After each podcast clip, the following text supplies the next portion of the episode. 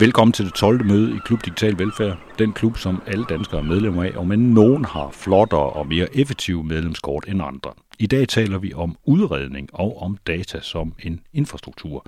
Hvordan foregår det, når en borger skal have en diagnose, og hvor er den digitale velfærd hen i det spil? Det taler med Christoffer Gad, lektor på ITU ved Technologies and Practice, og Jonas Fritz, også lektor ved ITU ved Airlab, lige om lidt. Og bagefter så skal vi blandt andet se på, om data nu er gået fra at være noget, man kan blive klogere af og tage beslutninger ud fra, til at være en slags infrastruktur i sig selv, sammen med Britt Raus Vinterrej, professor og centerleder på Center for Digital Velfærd. Jeg hedder Anders Kjærulf. Velkommen til. Mom, how do the gulls fly? Well, they ride on the air. Like an air car? Sort of. What are you building, Jamie? It's our house. Can't you tell? Yes, but you haven't finished it. What did I forget? What's this room? That's the center where I go to school. This? That's where the computer lives. And where I go to sleep. And where you and Daddy sleep. Jeg har fået besøg af Christoffer Gad, lektor på ITU ved Technologies and Practice, og Jonas Fritz, også lektor ved ITU ved, og ved Airlab og Institut for Digital Design. Vi skal tale om jeres projekt, der hedder Diagnosing as Relation. Kan man oversætte det her til diagnostik som relation? Jeg ved, I havde lidt diskussion om, at det måske skulle hedde noget andet. Ja, men altså, jeg tror, i hvert fald så kan man sige, at vi vil, vi vil lave en installation omkring udredning. Og vi er i gang med at finde ud af, hvordan man, hvad kalder man det? Altså en udredningsinstallation lyder jo lidt mærkeligt på en måde. Vi har snakket om, at det handler om at udtrykke en udredning, gøre opmærksom på, hvad det er. Så jeg tænker, at relationen er vigtig, fordi der er rigtig mange af dem i den her type af processer. Øh, og selve processen i det er også ekstremt vigtig, fordi det kan være nogle ret langvarige processer. Så Diagnosing as Relation var et godt udgangspunkt, men vi lander muligvis på et lidt mere snappy titel, når vi er lidt længere i projektet. Jeg har ikke nogen uh, bud på det allerede nu, sådan noget det der det er også, Men man kan sige, det er jo også en effekt af, at det er et barn af det tidligere forskningsprojekt, Data as Relation, som, hvor der var nogle penge til overs til at lave nogle interessante sådan ekstra, ekstra aktiviteter. Og der øh, snakkede vi så, og det, og det projekt, det handler jo netop om at forstå, hvad det, der sker med relationen mellem stat og borger, når det er, at den bliver mere og mere baseret på anvendelsen af data. Og så blev vi jo opmærksom på, at de her folk, der befinder sig i sådan en situation, hvor de har børn, der er under udredning, bliver konfronteret med at skulle håndtere møde med utrolig mange forskellige instanser på, på en gang, som måske ikke kan eller må eller bør øh, snakke sammen, men som gør, at man bliver stillet i en meget bestemt og meget kompliceret og udfordrende situation. Og, og derfor har det været den der titel, ikke? Det kommer, det, det er et barn af, af, en større, af et større forskningsprojekt. Men jeg tror godt, jeg kan sige sådan, at øh, vores arbejdstitel i øjeblikket, efter vores sidste møde, er udredning udtrykt.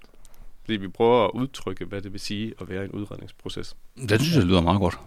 Den har da sådan en eller anden form, netop sådan, man kan sige, sådan snappy ja, over sig. Det, det synes vi også. Udredning udtryk. Den bliver ja. lidt svært at oversætte til engelsk måske. Ja, diagnosing expressed. Det lyder, ja, ja det ja, må vi lige se på. Fordi et diagnose er jo ikke helt det samme som udredning. Det, det er et lidt bredere, øh, bredere begreb og handler om pro, er mere procesrettet. Det er diagnosing selvfølgelig også, men udredningen øh, har ikke på samme måde, synes jeg, et, et endepunkt. Den er mere åben. Den er mere åben end ja. diagnosis. Ikke? Jeg ved, jeg ved, Jonas har en meget direkte, altså sige, meget personlig indgang til, til det her. Den taler vi om øh, lige om lidt, men jeg skal lige først høre dig, Christoffer Gade. Hvad er, skal man sige, hvad er forskningsdelen af det her projekt? Hvad finder I ud af? Jamen det er, først og fremmest har det jo for mig været et formidlingsprojekt. Ikke? Altså et er, at vi kan sidde og diskutere, hvordan er det forholdet mellem stat og borger og, og så videre. Men noget andet er måske at prøve at komme lidt tættere på, øh, hvordan er det for nogle mennesker, der faktisk er, er berørt af det her? Og hvordan kan vi på en eller anden måde øh, kommunikere det ud og få en diskussion af det i det offentlige rum? Ikke? Hvad er det, det vil sige at være borger i en moderne digitaliseret stat? For vi har jo her at gøre med nogle mennesker, som øh, skal forholde sig til det, samtidig med at de allerede er i en meget øh, om, om, omtumlet og vanskelig situation. Ikke? Så der kommer alle mulige ting og de er, også, de er også midt i en, altså, og de står også netop midt, midt i en digitaliseret stat, som måske også gør deres krav anderledes, end de, de ellers det, det, det, det er der i hvert fald noget, jeg synes, der tyder på. Øhm. Og så skal jeg lige gå tilbage til dig, Jonas. For dig der er det her, det er jo en personlig ting. Det starter med din datter. Hvad er der sket der?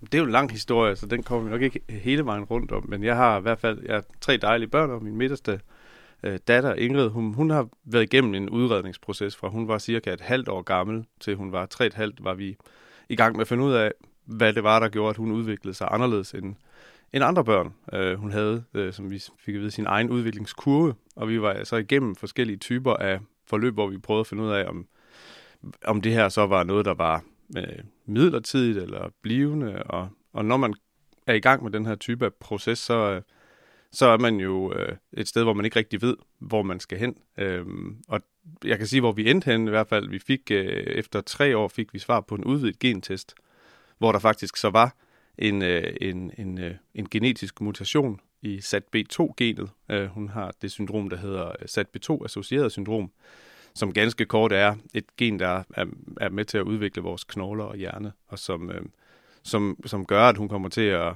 at, at, at udvikle sig anderledes øh, ja, med specielle behov. Øh, resten af sit liv kommer til at skulle have hjælp til en masse ting resten af sit liv. Og helt konkret, nu er hun næsten 600 lige øh, startet specialskole på Øresundsskolen. Øh, hun er ikke sproglig, altså hun har ikke sprog, hun kommunikerer med tegn og med, med, med forskellige devices. Øh, og så er hun generelt, øh, øh, måske, hvad skal man sige, øh, lidt langsommere i forhold til en hel masse forskellige ting. Øh, hun har nogle rimelig store tænder, det er en del af syndromet, og ikke så mange af dem, og der er nogle bløde knogler og noget forskelligt andet. Så, så det var det, vi ligesom fik at vide efter tre år, det var, og i, og i løbet af de tre år, der vidste vi jo så ikke rigtigt. Der kunne vi bare se, der var noget, eller vi kunne, der var ikke lige øjenkontakt så meget af det til at begynde med. Og så kommer man igennem alle mulige forskellige systemer og processer, og så fik man lavet en masse tests, så fik ikke svar på dem, og så, og så lige pludselig så er der en eller anden form for, for, for, øh, for diagnose, man kan forholde sig til. Da vi fik diagnosen, øh, der var der så måske to eller tre par i Danmark, der også eller børn i Danmark, der også havde den diagnose, og 450 på verdensplan. Så man starter lige sådan en lille bit smule forfra også, når man får den. Men det personlige udgangspunkt er i hvert fald, at vi har været igennem en, en treårig udredningsproces, og der synes vi måske, der var plads til forbedring på nogle parametre, og vi var interesserede i måske at finde ud af, kan vi, altså vi har følt, at vi har stået meget alene i den proces, øh, fordi det har været svært at vide, hvem man skulle time op med, når man ikke har en diagnose, eller når man ikke ved, hvad det er, det handler om, så kan det være svært at blive sat i et netværk. Men vi har alligevel også mærket, at øh, der var mange af de ting, som vi har lært, som det måske var fint for folk, der stod i nogle lignende processer, øh, at være opmærksom på. Og vi har også oplevet, at efter vi har fået diagnosen, at vi har fået et netværk og kunne snakke med nogle folk, der sidder i den samme situation. Det gør bare, at man er et helt andet sted. Så personligt har det handlet om ligesom at sige, jamen, kan vi tage den erfaring, som vi har, prøve at tjekke, er det kun os, der har det sådan? Er det flere, der har det sådan? Og hvordan kan vi så formidle den situation og den viden, som vi har, og som de mennesker, vi snakker med, de har på en måde, så andre mennesker kan blive klogere på, hvad det vil sige. Ja, hvad med det? Det er tre år, det har taget. Ja. Det er ja. utrolig lang tid. Hvordan, altså det, det der med det digitale, hvordan har det spillet ind i den sammenhæng der? Altså, det, er det gået hurtigere eller langsommere på grund af det digitale? Det er et godt spørgsmål.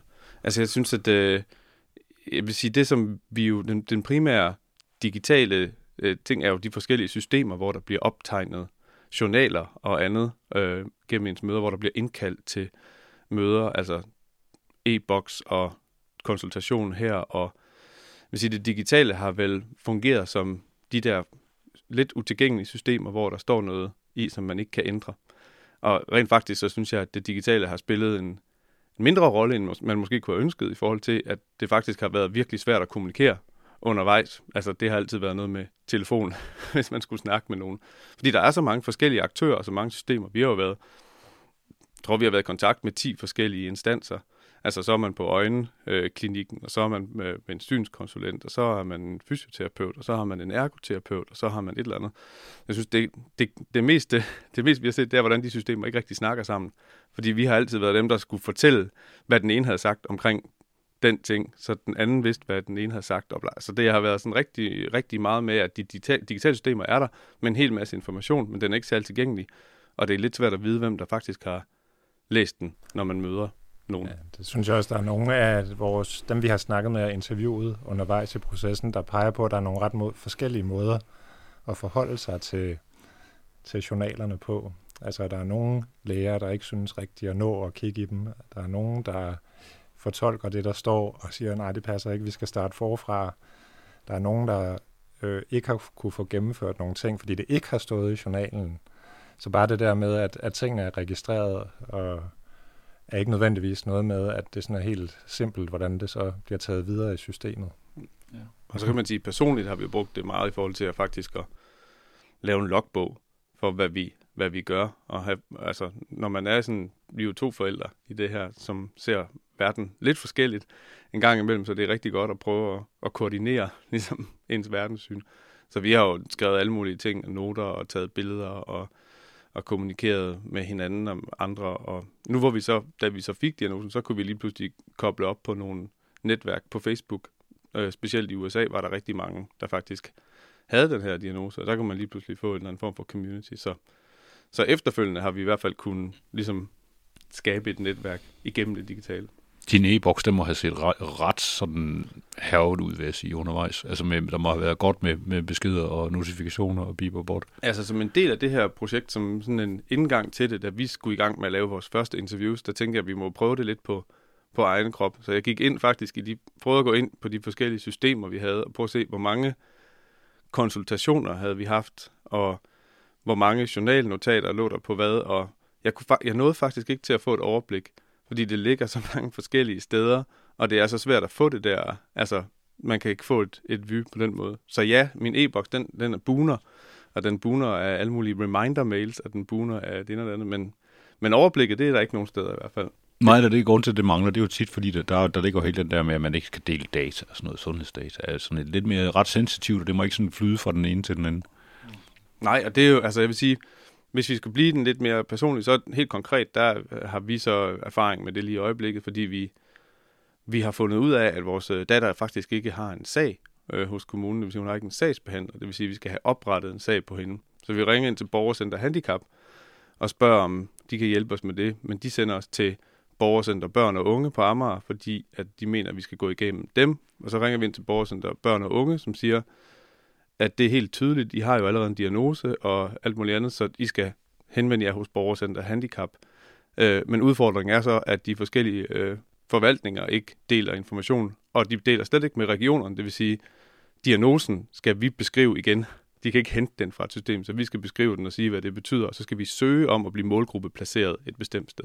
Og der vil jeg jo sige, der tror jeg, vi ramte lige lidt hovedet mod en mur der, fordi vi tænkte, at øh, vi har jo ligesom været igennem det her vi er i specialsporet. Alle folk har ligesom nikket, og alle undersøgelser, vi har været igennem, de viser, at sådan og sådan ser det ud. Så hvorfor skal vi til at argumentere for det en gang til? Og det er helt klart, altså en af de ting, de snakkede om der, var netop GDPR, at man må ikke dele information på tværs af de her systemer. Og det gør det altså ikke nemmere for, for de folk, der ligesom så i forvejen er lidt presset måske på at få hele logistikken til at hænge sammen med familien.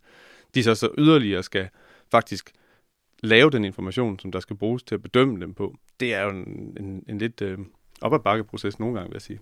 Ja, det du beskriver der, Jonas, det er jo også noget, som går igen i alle de interviews, vi har lavet. Øh, og noget af det mest kendetegnende for folk, der er i den her situation, det er oplevelsen af at skulle starte forfra med at fortælle sin historie hver gang, man ligesom kommer på sygehuset, eller til kommunen, eller til øh, hvad hedder det, ørelægen, eller hvad det nu er, øjenlægen er det jo ofte, man starter hos, åbenbart. øh, og den, det, har, det har selvfølgelig også noget at gøre med, at man ikke engang på et hospital jo er knyttet en bestemt person, vel? Der er nogen, der, der oplever, at de har snakket med 10 forskellige læger, læger øh, ved 10 forsøg på et hospital. Eller skiftevis den ene og den anden, ikke? Og så er det jo svært øh, at skabe det overblik. Det bliver overladt til til forældrene selv at ja. skabe det. Det her udtryk, udredning, det er jo også, altså det er jo en, en, skal man sige, det er en drastisk ting. Altså det er noget, der betyder, at man er inde i sit, altså der kommer nogen ind i ens liv. Øh, hvordan, hvordan reagerer du? har snakket med en masse forskellige. Ja, eller I har snakket med en masse Vi har snakket med, med, med flere, ikke? Ja. Øhm, drastisk, det, det er en meget drastisk oplevelse for folk, men det er også en mere og mere almindelig oplevelse når man først begynder at kigge sig omkring, så er der faktisk ret mange, mange mennesker, der har været igennem det her. Det er noget, der vi prøvede at se, om man kunne finde nogle tal på det den anden dag, ikke? og det var mange, der rent faktisk er under udredning. Og det er ikke lige helt til at sige, men der er jo ret mange i Danmark, der har forskellige typer af diagnoser og sådan noget, kan man, kan man sige. Så det er også en meget, det er også en meget øh, almindelig... Jeg ved ikke, om det var helt det, du spurgte om. Nå, men jeg, det, jeg, tænker, jeg tænker mere på, hvordan det påvirker folk, at det, man ligesom går ind i den proces. Altså, der, der, der, om det sådan... Jeg tror, at altså, en ting, der måske kan, er udgangspunktet, det er jo, at folk nok har en anden forventning til, hvad det er for et system, de bliver mødt med. Ikke? Man har en forventning om, at velfærdsstaten øh, hjælper en øh, til, at, til at fortælle en, hvad skal der ske, og hvad skal vi gøre, hvad er næste skridt i en proces. Og sådan er det bare ikke, vel? Øh, der, bliver, der, der sker et eller andet meget lokalt, når der er nogen, der bliver opmærksom på et problem. Og så sætter de et eller andet i gang i forhold til øh, omstændighederne der, ikke? Så prøver man nogle ting af, og så rører man hen et nyt sted og sådan noget. Og det er jo klart, at de har jo heller ikke mulighed for at sige, hvad endemålet, hvad endemålet er, for det er jo en, noget, hvor man prøver at finde ud af, hvad der er i vejen, ikke? Men det er jo den der oplevelse, jeg ved ikke, om man, det er sådan en limbo, eller øh, en meget åben og meget usikker øh, øh, situation Altså, men vel, mange. du siger simpelthen, at velfærdsstaten er ikke det, som folk forventer. Ja, De, de har en forventning til, at det skal komme og fikse det hele, og så når man går ind i det, så kommer det bare, så kommer der nogen, der hjælper en. Og Jeg tror, vi har en, mange har en forventning, og måske er den så også øh, lidt på retur, kan man sige, den forventning, eftersom der kommer flere og flere oplevelser af, at vi ikke i forskellige sammenhænge ikke bliver behandlet på den måde. Men jeg tror stadigvæk, der hænger noget ved om, at vi har den her idé om, at der sidder nogle personer på bistandskontoret, socialkontoret eller på sygehuset, som vi går hen til, og så bliver vi ligesom taget i hånden og hjulpet med at finde en løsning på vores problemer. Oplevede du også sådan, Jonas, at du, du havde også en forventning om, at velfærdsstaten træder til at fikse det her? Det tror jeg faktisk ikke, jeg nogensinde tænkte over, lige da vi sådan... Nej. Altså, det, det, jeg synes, det der... Det, altså, jeg, jeg, jeg, jeg køber det langt hen ad vejen. Jeg tror, at, at, at det er en anden type af, af forståelse, som, som, som, som jeg har af processen, og den har rigtig meget at gøre med det usikre. Det, man ikke ved noget.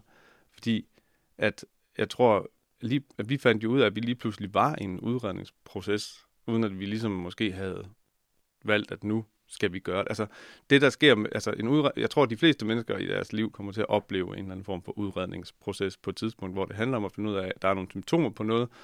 Øh, er det noget, eller er det ikke noget? Og, det, så, og alle, det tror jeg næsten de fleste mennesker kommer til at opleve, og de kender i hvert fald nogen, der har. Det, der måske kan være lidt specielt, når man snakker med helt små børn, er, at den der udvikling, og hvorvidt der er noget, der er, som det ikke skal være, er meget, meget svært at finde ud af. Altså, er det noget, der kommer om lidt? Er det, fordi man lige er lidt for langsom Er det sådan noget? Så man er faktisk, man ved faktisk ikke rigtigt, hvad det er, man leder efter. Så det, det, er, det er svært, det er ikke problem og løsning. Det er mere sådan en, okay, der er et eller andet, der ikke er, som nogen synes skal være normalt, og så prøver man at finde ud af, hvad kan det så være for noget? Og det er jo mega svært. Altså, det, det ved vi jo nu her efter øh, corona, at, øh, at, at øh, der er ikke øh, absolute svar og sandheder overalt i forhold til øh, sundhedsvæsenet eller andet, vel? Det kan være ret svært at finde ud af, om der er noget, der er noget, eller hvad man skal gøre ved det. Og det synes jeg specielt karakteriserer de her processer, fordi man går jo i gang, og, så, og man aner ikke, at du har jo ikke nogen idé om, hvor det er, du er på vej hen faktisk. Så man er ret meget in the dark.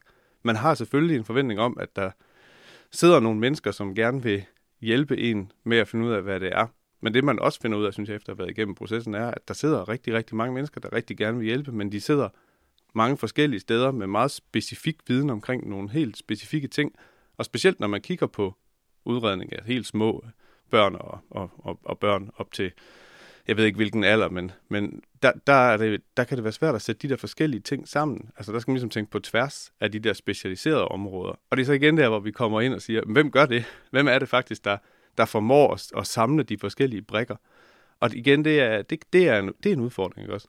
Øhm, så øh, så jeg, jeg har en oplevelse helt klart af, at, øh, at det er svært. Og det synes jeg egentlig er okay at sige, og det er okay, det er kompliceret. Jeg synes ikke, at det er fordi, man behøver at gå ind og forvente, at man får et svar, men, men, men derfra så til at faktisk at hjælpe folk med at navigere i den her type af processer, og den usikkerhed, der er forbundet med det, det synes jeg er en væsentlig ting at gøre opmærksom på. Det er jo også det, jeg mener. Det er måske også sådan, altså der, der, der, jeg tror, der er forskel på oplevelsen der, når du, når du øhm, hvad hedder, den, første gang finder ud af, at der er et eller andet. Så bliver du kastet ud i den der usikkerhed, ikke? Men så synes jeg senere, når man kommer længere frem, og nu skal vi finde en skole, og nu skal vi finde et eller andet, så synes jeg, at de folk, vi har snakket med i høj grad, har givet udtryk for det der med, hvor, hvem er det, der skal koordinere det her? Altså, som du også siger til sidst, ikke? altså, altså så, så virker staten lige pludselig til at være en meget fragmenteret størrelse, hvor vi, tror jeg, stadigvæk har en eller anden forventning om, at der er noget mere koordinerende. Hvad, Altså- hvad foreslår de her folk, I taler med? Altså, hvad, hvad, hvad kunne de godt have tænkt sig? De kunne godt have tænkt sig, at der var nogen, der hjalp dem med at koordinere. Altså, Ja. at de ikke selv skulle være tovholder på hele processen, men man ligesom havde en, der holdt styr på, hvad skal der ske, hvornår og sådan noget. Og det er jo i princippet også noget, en sagsbehandler nogle, nogle gange skal i nogle tilfælde. Ikke? Men, men det sker bare ikke, ikke, ikke altid. Altså, der var en af, en af vores familier, der, der havde vi jo spurgt, om de ville prøve lige at liste, hvor mange, hvor mange instanser de har været i kontakt med, og hun sendte en liste med 17 forskellige instanser. Altså igen, øh, og, og, og, og, og det de samfattende siger, er, at den, der skal koordinere mellem de instanser, det er, det er sådan set forældrene. Og det er samtidig med, at de så skal, skal lære at leve med den usikkerhed, der ligger i at have et barn, der har nogle særlige behov, og ofte også øh, flere børn, som man så også lige skal huske i, i ligningen, som man skal holde kørende og køre til fodbold og alt muligt andet, mens det, mens det ruller derud. Så der er, der er rigtig, rigtig mange ting i spil. Øhm, og så tror jeg måske også, det er vigtigt at sige, at nogle gange så, altså, det er ret for, nu har vi jo snakket med, vi har kun snakket med tre øh, par, og, og, og fået øh, viden også ved at snakke med nogle mere uformelt andre, andre mennesker, der har været i samme proces. Øhm, men det er ret forskelligt, hvordan det starter. Altså, der er jo nogen, øh, et af vores par, der oplever allerede nærmest øh, under 24 timer efter, at de har fået deres datter, er hun ved at, at simpelthen at dø, fordi hun får et, øh, et anfald med, med luftvejene, og lægerne de løber ud af, af, af, af lokalet med, med deres lille nyfødte pige, ikke også? Og, og allerede fra starten, der kan de se, at der er noget, som, som de skal finde ud af, hvad er. Og så er der nogen, ligesom os, som efter en 4, 5, 6 måneder, synes, der er et eller andet, der ikke er sådan helt, som vi havde tænkt, det måske skulle være, men vi ved ikke helt, om det er noget, og så starter der en anden proces, og så er der nogen, der jo ja, først i skolen, at de finder ud af, at der er et eller andet, der, der har været noget, der måske har været et eller andet, men det har ikke rigtig været så stort, at man har været opmærksom på det, men nu begynder det at vokse sig større, og så skal man prøve at kigge på det. Så det er nogle helt, helt forskellige øh, processer, der ligesom bliver sat i gang. Og det, det var netop også interessant, hvordan dem, der først fandt ud af, at deres barn havde nogle udfordringer der i 3. klasse, eller cirka deromkring, ikke? De besk- kunne jo netop beskrive, hvordan at de havde haft en, nogle, en, gået en meget lille vuggestue og en meget lille børnehave og sådan noget. Og de udfordringer, som barnet havde, det var, når de skulle være mere selvstændige i en kollektiv situation. Ikke? Og så kom det først til udtryk der senere, så startede processen ligesom der. Så det strækker sig jo også lige fra folk, der har alvorlige fysiske og meget tydelige og synlige problemer, til meget mere usynlige psykiske ting, som kun kommer på spil på et eller andet, en eller anden bestemt social sammenhæng, eller bestemt, bestemt uh, social udviklingstrin. Og sådan, ikke? Så det er jo Mike, would you make me a dupe of that? I'd like to show it to some friends of ours who spend a lot of time down there. Sure, well, I guess you want in 3D. huh? Yeah, we finally made the switch. Mogens Jacobsen, du er kunstner. Hvad laver du øh, på det her projekt? Ja, det er et godt spørgsmål. Jeg har samarbejdet med laboratoriet her på ITU øh, længe, og jeg har faktisk været ansat på et tidspunkt, og i øjeblikket der er skrivebord i baglokalet til laboratoriet. Så det er folk, jeg omgås, og øh, vi har snakket længe omkring det her projekt. Det er jo et forskningsprojekt, og, øh, og jeg bliver inviteret til at lave noget omkring forskningsresultatet, eller emnet. Og det synes jeg var spændende. Jeg har jo tit lavet ting sammen med forskere, og derfor blev jeg nødt til at sætte mig ind i en ting, jeg ikke aner en skid om. Og det er også det her tilfælde. Øh, det her tilfælde det er sådan lidt underligt, fordi det er, det er jo en fortælling. Det er jo narrativt, ikke? og jeg plejer at lave rimelig abstrakte øh, ting. Og så er det første gang, jeg kaster mig ud og lave et, et værk baseret på noget narrativt. Øh, tror jeg nok. Jo, det er nok første gang. Ja. Så det bliver, det bliver nok en, det bliver en installation, hvor der blandt andet indgår nogle personer, der fortæller deres historie. Og i det her tilfælde er historierne fortalt af skuespillere, og det er det, vi står her og skal indspille i dag. Mm. Det er også noget med, der er noget med nogle skærme også, og du har lavet noget, øh, hvad hedder det, noget billedmisse til den også. Øh, ja, altså som jeg lige snakkede snakket med, med Jonas her omkring sådan noget, at øh, jeg tror, det ændrer sig. jeg vil sige, at jeg har lavet oplæg, ikke? Øh, og øh, det jeg er sikker på, det er, at der bliver noget øh, mange kanals lyd. Og der bliver en øh, navigation rundt i værket ved hjælp af, at brugeren står med en øh, iPad eller en tablet og øh, drejer sig rundt og går rundt i værket. Og så er der nogle skærme, hvor de her interviews går på. Og uden at fortælle for meget, så er det baseret på forskellige scenarier. Der er et scenarie, der handler om, om, øh, om steder. Der er et scenarie, der handler om øh, mennesker og fortællinger, og det, det er her blandt andet en del af. Og der er endelig et scenarie, der handler om øh, ord. Og det er altså baseret på de her interviews, øh, vi har lavet. Øhm, ja. Så det iPad-mæssigt, det bliver accelerometer baseret? Ja, ja, det bliver, det bliver sådan noget lignende med, at folk står og drejer sig rundt der. Jeg, er ikke, jeg, er ikke, jeg vil ikke binde mig fast på teknologien endnu, men det er det, vi har arbejdet med hidtil, ja. You got to keep up with the times, you know. Yeah, but, um, But what? well, there's a 3D and 4D, you know. What's next? What's next? You never know. I, I har samarbejdet med en kunstner omkring det her, der hedder Mogens Jacobsen. Han kunne ikke være med i dag. Men øh, det, der er ideen med det, som jeg forstår det, det er virkelig at lave en eller anden form for visualisering af de her problematikker. Man kan I prøve at fortælle lidt om, hvad har I fået ud af det samarbejde? Hvad, hvad, hvad ender det med? Jamen altså, vi har, vi har haft, jeg har haft fornøjelsen af at arbejde sammen med Mogens gennem en årrække, og, og, og det Mogens er sindssygt god til, det er at skabe nogle øh, skulpturelle, digitale værker og installationer, der gør det muligt at opleve ting på en, en helt speciel måde. Og det, som har været interessant i det her samarbejde, har ligesom, øh, altså udgangspunktet har været, hvordan, hvordan kan vi skabe oplevelsen af at være en forælder til et barn i udredning. Og der kan man sige, altså mit fagfelt er jo design og interaktionsdesign. Jeg arbejder i en eller anden grad øh, lidt målrettet med, hvordan kan vi skabe nogle specifikke virkninger af design, der gør nogle forskellige ting. Om, og Mogens er jo digital kunstner, arbejder måske lidt mere frit med, med, hvordan man kan udtrykke ting igennem det digitale på forskellige måder. Men de, de to ting, de konvergerer så i et projekt, hvor vi siger, okay, hvordan kan vi bruge specifikke digitale virkemidler til at skabe den her fornemmelse? Og den måde, som vi i øjeblikket arbejder med at gøre det på, er simpelthen at lave en installation, der er et fysisk rum. Du har fire højtalere, og på hver højtaler, der, der er der en skærm, hvor der er et portræt af en, en person. Og så kommer man ind i det her rum med en iPad, og man kan mærke, når man går ind i rummet, så bliver man centrum for de her fire højtalere. Når man sådan bevæger sig rundt, så kan man se, hvordan skærmene skifter, eller lydene skifter.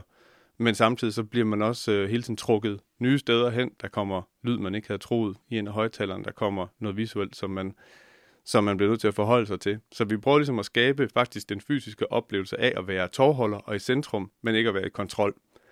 Fordi det synes vi faktisk passer meget godt i forhold til de oplevelser, som vi ligesom har identificeret i vores interviews. Og så samtidig så bliver der så der bliver afspillet øh, de her portrætter, som er baseret på vores interviews, som er folk, der fortæller dele af deres historier med nogle forskellige tematikker, som kan handle om øh, systemer, det kan handle om journaler, det kan være nogle personlige historier, der handler om, hvordan det er at være et par i det her. Det kan være historier, der handler om, hvordan det er at have søskende, eller hvad man nu vil sige.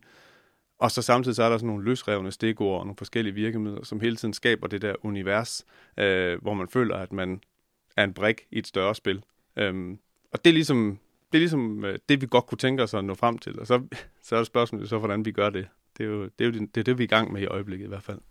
Og det bliver noget, man kan komme til at kunne se, altså som ganske almindelig borger, eller så kan man gå ind og kigge på det der, eller hvordan bliver det? Altså, det, det gør det, ja. Det kommer i hvert fald til at være noget, som vi skal have op og køre i vores lab. Øhm, og så har vi faktisk også øh, i øjeblikket en snak med den forening, der hedder For Lige Vilkår, som er en, øh, en øh, forening, der arbejder øh, for at give forældre og, og børn med specielle behov nogle, nogle netværksmuligheder og mulighed for faktisk at få noget vidensdannelse. De holder også nogle møder, hvor vi blandt andet har snakket med dem om, at, at det kunne være interessant måske at have den her installation med ud, som en måde at komme til at snakke om nogle af de temaer på, som ligesom bliver slået an øh, i de øh, portrætter, som vi arbejder med. Vi synes også, det kunne være fedt, hvis der var nogle af sagsbehandlerne eller folk i kommunen, der kunne tænke sig at prøve at sætte sig i de personers sted, som de sidder og snakker med til de møder, som, som de nogle gange har. Og måske kunne det give et ekstra perspektiv på, øh, på hvad det er for nogle behov, som, øh, som de faktisk har. Og jeg synes, at øh, det er da i hvert fald en af de ting, som vi også øh, har hørt. Øh, vi hører jo mange ting. Der er mange af tingene, der er sådan, hvad skal vi sige, handler om de ting, der ikke fungerer særlig godt. At der er rigtig meget, der, der handler om øh, manglen på empati, for eksempel i sundhedsvæsenet, eller manglen på faktisk at spørge, hvordan de her forældre har det, eller give dem nogle muligheder for faktisk at, at, at, at navigere i det her mega svære øh, rum eller sted, som de er. Men jeg synes også bare lige, det er vigtigt at sige, at vi også har mødt nogle virkelig, virkelig vildt seje øh, forældre og personer, som, og, og, som fortæller nogle ekstremt rørende historier, hvor man kan mærke, at det er nogle folk, der virkelig har, har gjort en kæmpe indsats og virkelig er er kommet et sted hen, hvor de ser verden på en fuldstændig anderledes måde, og har formået at komme igennem det her på en måde, hvor man tænker, at de er, de er styrket, og vi har hørt historier om netværk, der lige pludselig begynder at køre rundt nærmest i turnusordning med, med syv retter mad-agtigt. Så, så, så altså, der er rigtig, rigtig mange øh, rigtig stærke og så positive ting omkring, hvad det her det gør. Og så er der selvfølgelig alt det andet, og det er vel nok det, der karakteriserer det allermest. Det er en kæmpestor pærevælling af, øh, af følelser øh, og af logistik og af alle mulige andre ting, som man på en eller anden måde skal, skal tage ind og, og kunne navigere i. Du har vel også selv været igennem en lidt anden tur i den der sammenhæng. Hvad, hvad, hvis du skulle give et eller andet videre til folk, der, altså hvad, hvad har du sådan selv lært centrale ting af din egen tur der igennem de tre år? Men det er jo heldigvis, det er jo mulighed for at kunne reflektere lidt over i, i det her projekt. Og jeg synes vel nogle af de ting, som, som, som vi også ligesom har kommer frem til her, at, at flugter meget godt med det. Det handler måske noget om at faktisk at begynde at, at føre en logbog fra start af, og ligesom at prøve at, at notere ned, hvad der sker, hvornår, og, og have en eller anden form for idé om, hvad det er, det betyder. Altså det der med faktisk hele, altså hvornår er man i gang, det ved man ikke, men lige snart man har fornemmelsen af, at man er i gang, så tror jeg, det er rigtig godt at, at simpelthen bare at begynde at, at, at skrive det ned. Og så hele tiden at være et skridt foran. Altså det er det, der er lidt svært, ikke også? Det vi jo ligesom finder ud af, det er, at de fleste folk, de siger, at de selv har været nødt til at skubbe processen fremad.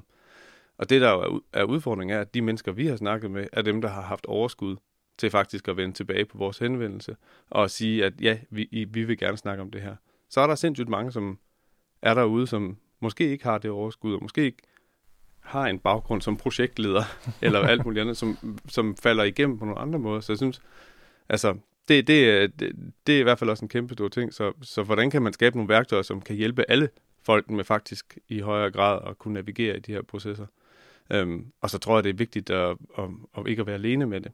Altså det er i hvert fald en af de ting, som, som, øh, som, som vi har fundet ud af, det er lige snart, vi har faktisk kunne, kunne snakke med nogen, øh, og vi har heldigvis også haft gode venner, der blandt andet også har, har haft i forløb. Altså, så kommer man til at snakke sammen på en helt anden måde, så det er sindssygt vigtigt at have de der muligheder for faktisk at, at skabe netværk, så man ikke føler, at man, man rager rundt i mørket fuldstændig alene. Og, og det kan godt være, at det så ikke er den samme diagnose, men jeg tror, en af pointerne med det her er, at den proces, man er igennem den udredningsmæssigt, den er ikke nødvendigvis bundet op på diagnosen.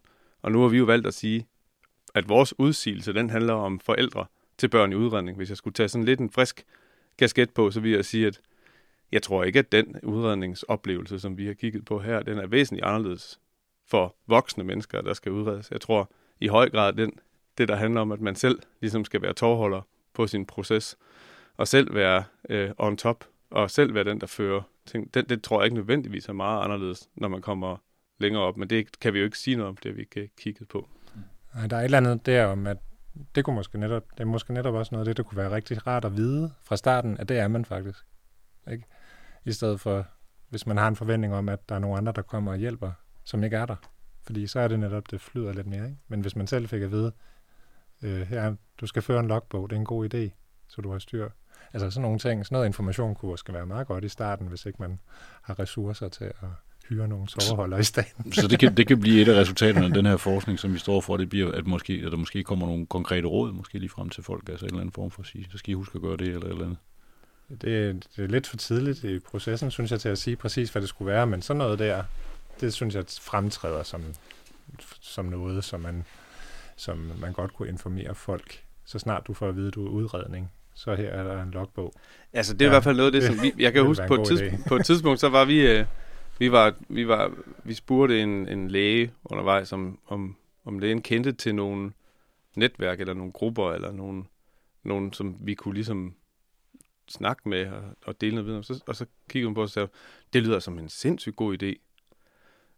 Men havde så ikke, altså det lyder, og det var, det er det også. Og hvorfor er der ikke nogen, der, altså jeg tror øh, på et tidspunkt for nogle år siden, har jeg måske tænkt, at det kunne være fedt, hvis lægerne også udviklede et lidt mere empatisk sprog og, og begyndte at være sådan lidt mere forstående. Og, og det er måske nået til, det, jeg, det er ikke sikker på, at man, man når til. Jeg tror, der er rigtig, rigtig mange ting, man skal håndtere som, som læge, som gør, at man bliver nødt til at holde en vis distance. Jeg tror ikke, man, skal, man kan ikke forvente, at alle de kan udvikle kæmpe empatiske evner, samtidig med, at de har en savligt faglig videnskab og sådan noget.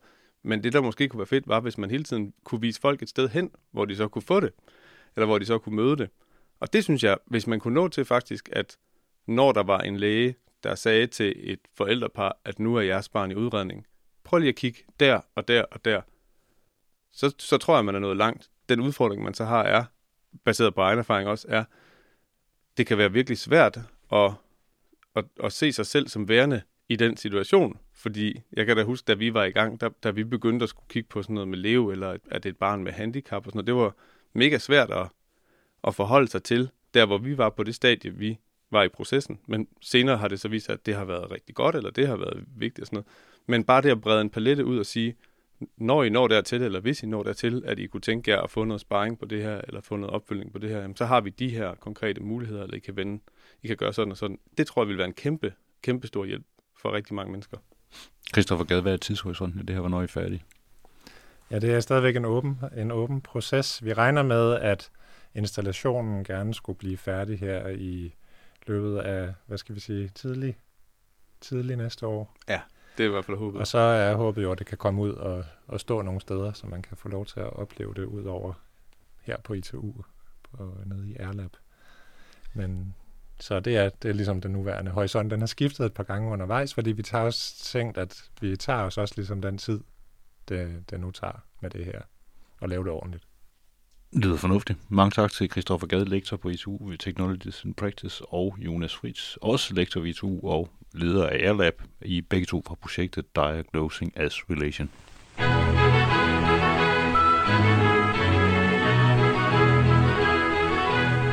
What's next? The things you've seen are technically possible. It remains only to apply what we now know to fulfill these dreams of tomorrow. Velkommen til Britt Ross Vinterræk, professor og leder af Center for Digital Velfærd på ITU. Du har lavet et paper omkring intensivering af databrug i den offentlige sektor, og hvordan det påvirker styring og ledelse i de statslige organisationer og i kommunen, det vi kalder for det offentlige. Jeg ved, dit udgangspunkt for det her paper, det var øh, to scenarier, der har fundet sted, Øh, hvad man nu skal kalde det. Det ene, det var en workshop, hvor man diskuterede klager som udgangspunkt for innovation, og det andet, det var et hackathon. Men lad os lige prøve at tage den her workshop først. Hvad gik det ud på?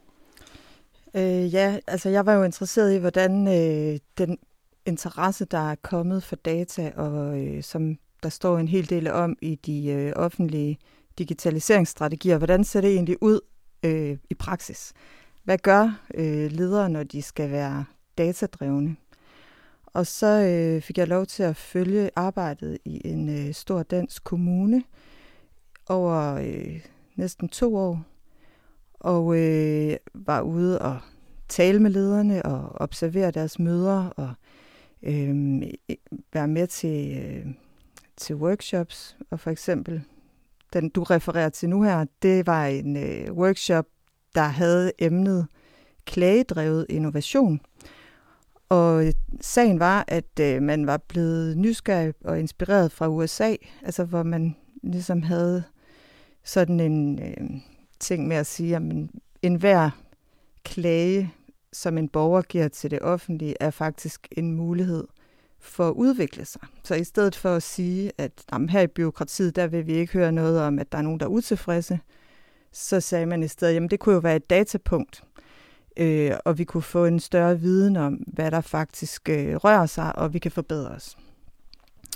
Så derfor var øh, de her topledere blevet samlet 25 stykker cirka rundt om et bord, øh, og nogen var blevet udvalgt til at præsentere de data, som de havde på klager. Øh, og, øh, og det var øh, viste sig jo så, at, at der var en stigning i klager, for det første, øh, og for det andet, at, øh, at dem, der sad rundt om bordet, egentlig, øh, egentlig ikke rigtig sådan havde den samme opfattelse af, hvad der egentlig er en klage. Der er jo selvfølgelig nogle definitioner på klager, formalitetsklager og realitetsklager. Altså er borgeren utilfreds, eller er der begået en reel fejl? Altså er, det, er der blevet begået et lovbrud, eller er det bare fordi, at folk er utilfredse med afgørelsen?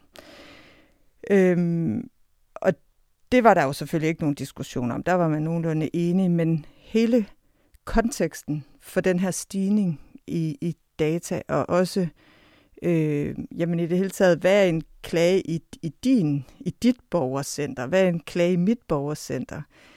Det blev ligesom det store diskussionsemne den dag. Ja, det vil sige, at der var simpelthen uenighed om, hvad, selv, hvad en klage egentlig er for noget. Altså man vidste det simpelthen ikke rigtigt. Og det, det, og det, kunne man, det endte man med at tale om, i stedet for, hvad man kunne innovere øh, og ud fra de klager, man allerede kiggede på.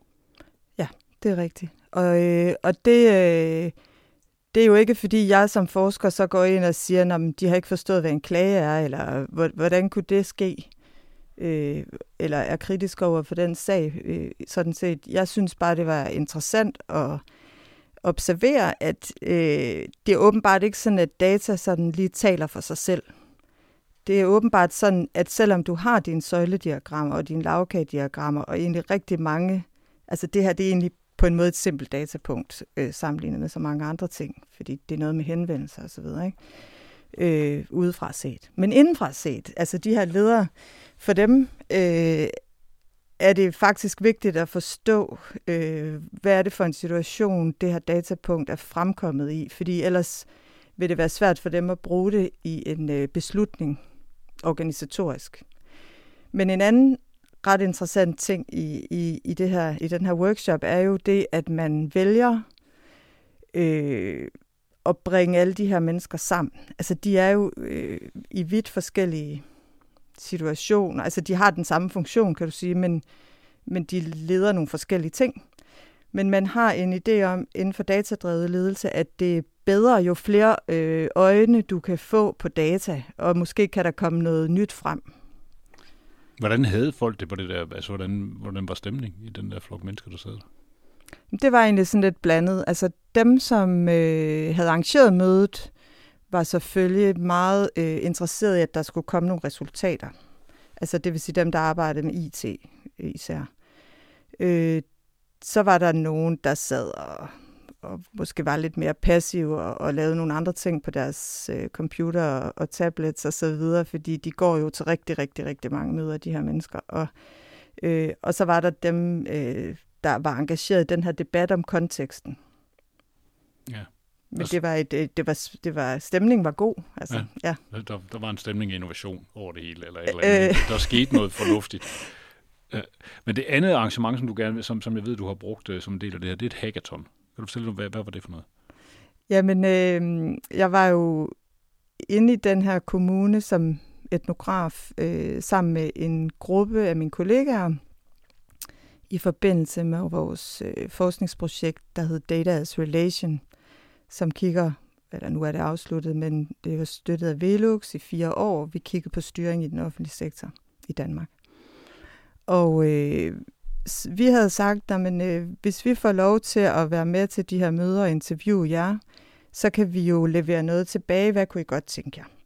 Og så sagde de, at vi kunne faktisk rigtig godt tænke os øh, sådan et, et hackathon, altså hvor vi sætter nogle data til rådighed, og vi sammen laver en kontekst for, at de her data kan blive kigget på med friske øjne, og vi måske også kan køre nogle forskellige datakilder sammen, for eksempel fra Danmarks Statistik med vores egne data osv. Øh, og, øh, og vi havde et godt samarbejde mellem os i projektet og så en projektleder fra øh, kommunen. Det var så et led af øh, en serie på to, hvor vi var den, det ene hackathon, og det andet var en øh, lavet med private firmaer, hvor der blev inviteret en, en gruppe virksomheder ind, som, øh, hvor man sådan set basalt set skulle gøre det samme. Og det man skulle gøre, det var, at man sad øh, i nogle, noget gruppearbejde, og så kiggede man på nogle datasæt. Og så prøvede man at finde ud af, hvad kunne vi egentlig tænke os at spørge de her data om. Og så prøvede man at bruge nogle øh, forskellige digitale metoder til sådan at øh, systematisere de her øh, data, og, og så derefter fortolke på dem.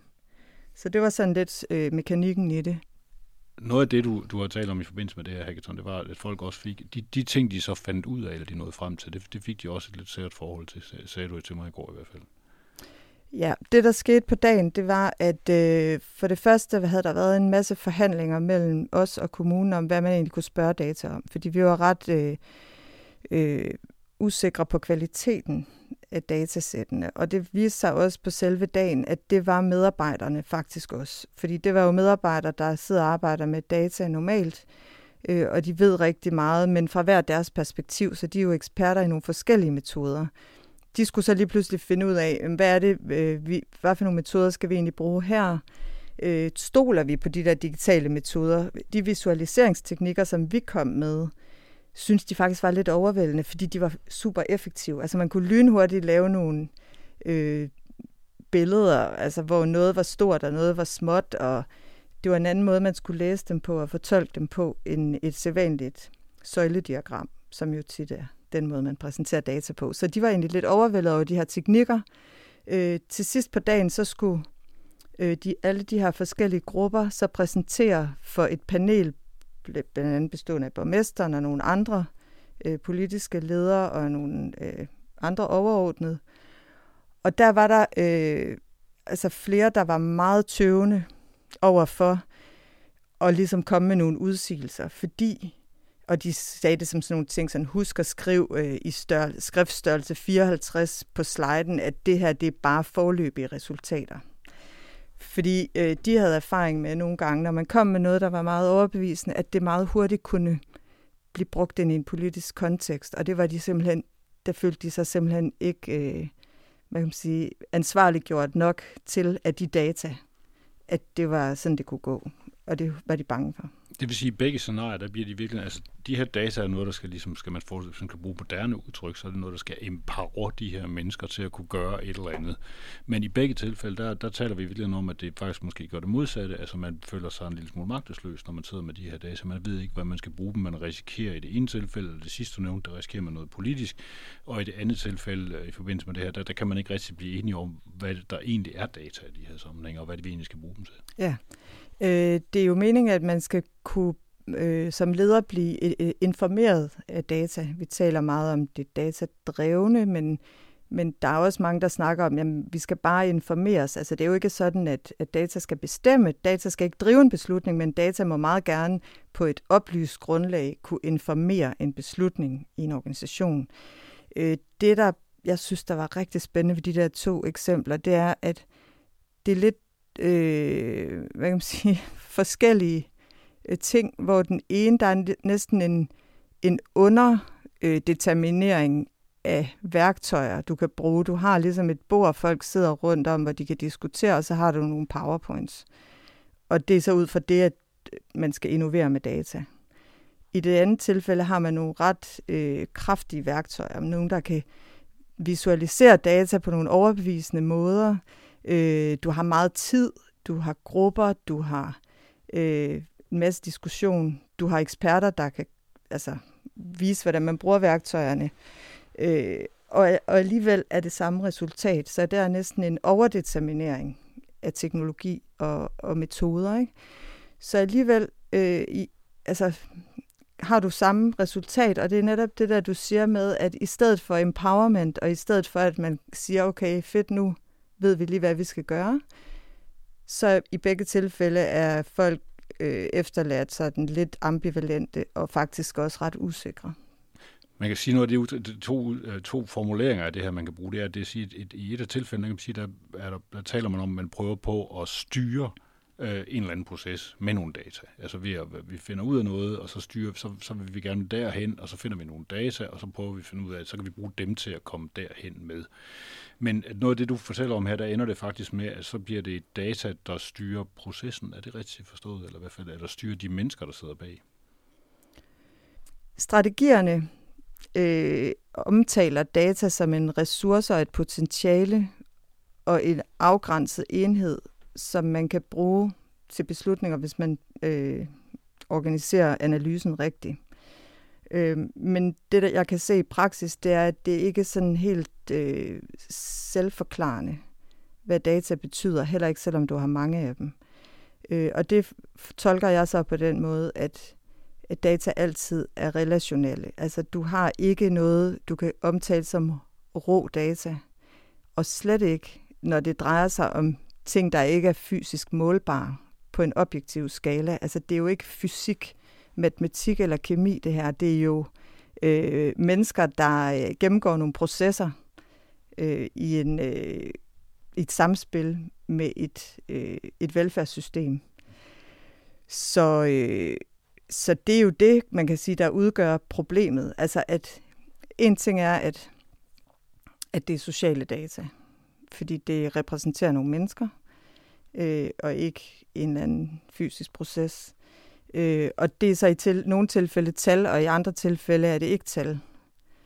Øh, men noget andet er, at hvis vi kigger på forskning, så kan man sige, at øh, der er nogle studier af datas natur, som ligesom forklarer, øh, jamen data er altid en relation, fordi øh, uanset hvad, så har du et datapunkt, som du skal vurdere, om det er en, en fejlkilde, eller om det er data.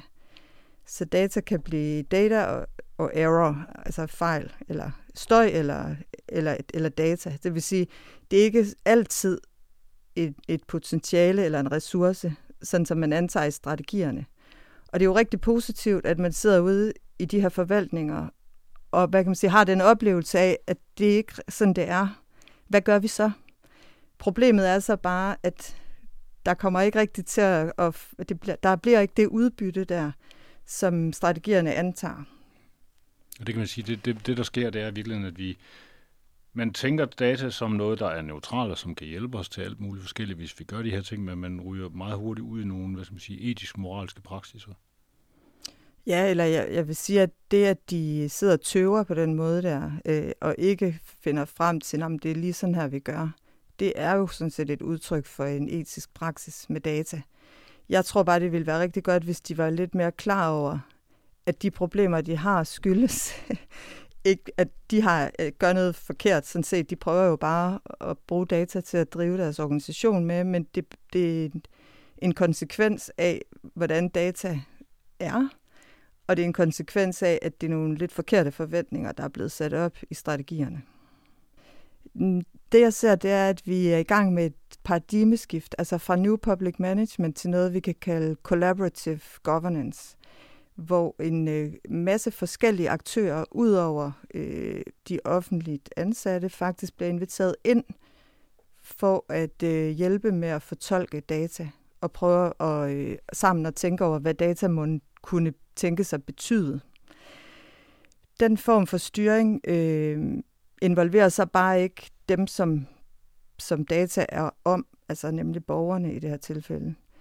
Øh, så, hvor man kunne sige, det, man kunne jo også godt have lavet det som en form for participatory governance, øh, hvor der var øh, altså rigtig deltagelse. Fordi du kan jo sige, at øh, uanset hvad du kalder dine data, så er det jo data, der, der er om borgerne. Det, det er ikke nødvendigvis persondata, men det er i hvert fald øh, du er i hvert fald blevet øh, som borger involveret. Du er deltagende allerede via i og med, at du har leveret dine data. De er skabt af personer. Ja, ja det er de. Og de bliver også fortolket af personer i forhold til beslutninger. Så ja, de er meget tæt på mennesker, de her data. Altså, og hvis ikke, at øh, vi har nogle rigtig gode teknikker og metoder til øh, at analysere og fortolke dem, så bliver det nogle forkerte beslutninger, der bliver truffet. Men lad os nu sige, at vi øh, bliver gode til at udvikle sådan nogle øh, visualiseringsteknikker og gode fortolkningsmetoder. Vi får opbygget kapacitet blandt de her medarbejdere til at forstå, at data er relationelle.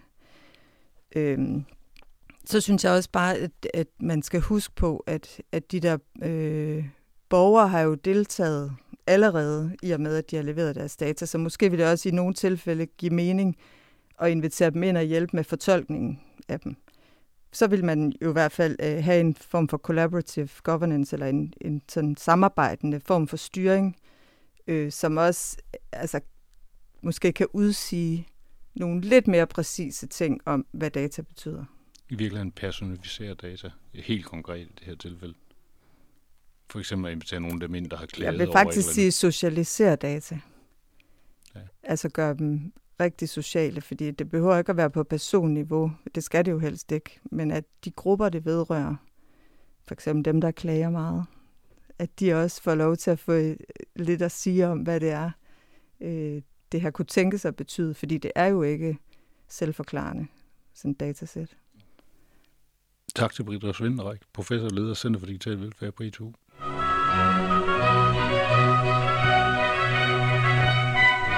Og det var, hvad vi kunne nå i dagens møde i Klub Digital Velfærd denne gang. Jeg hedder Anders Kjærulf, for jeg slår dørene op igen i næste uge, og til da, så husk på, at alle de data, det er nogen vi selv eller andre laver, og at der bor mennesker inde i dem. Pas godt på dem. Måske er du selv et af dem.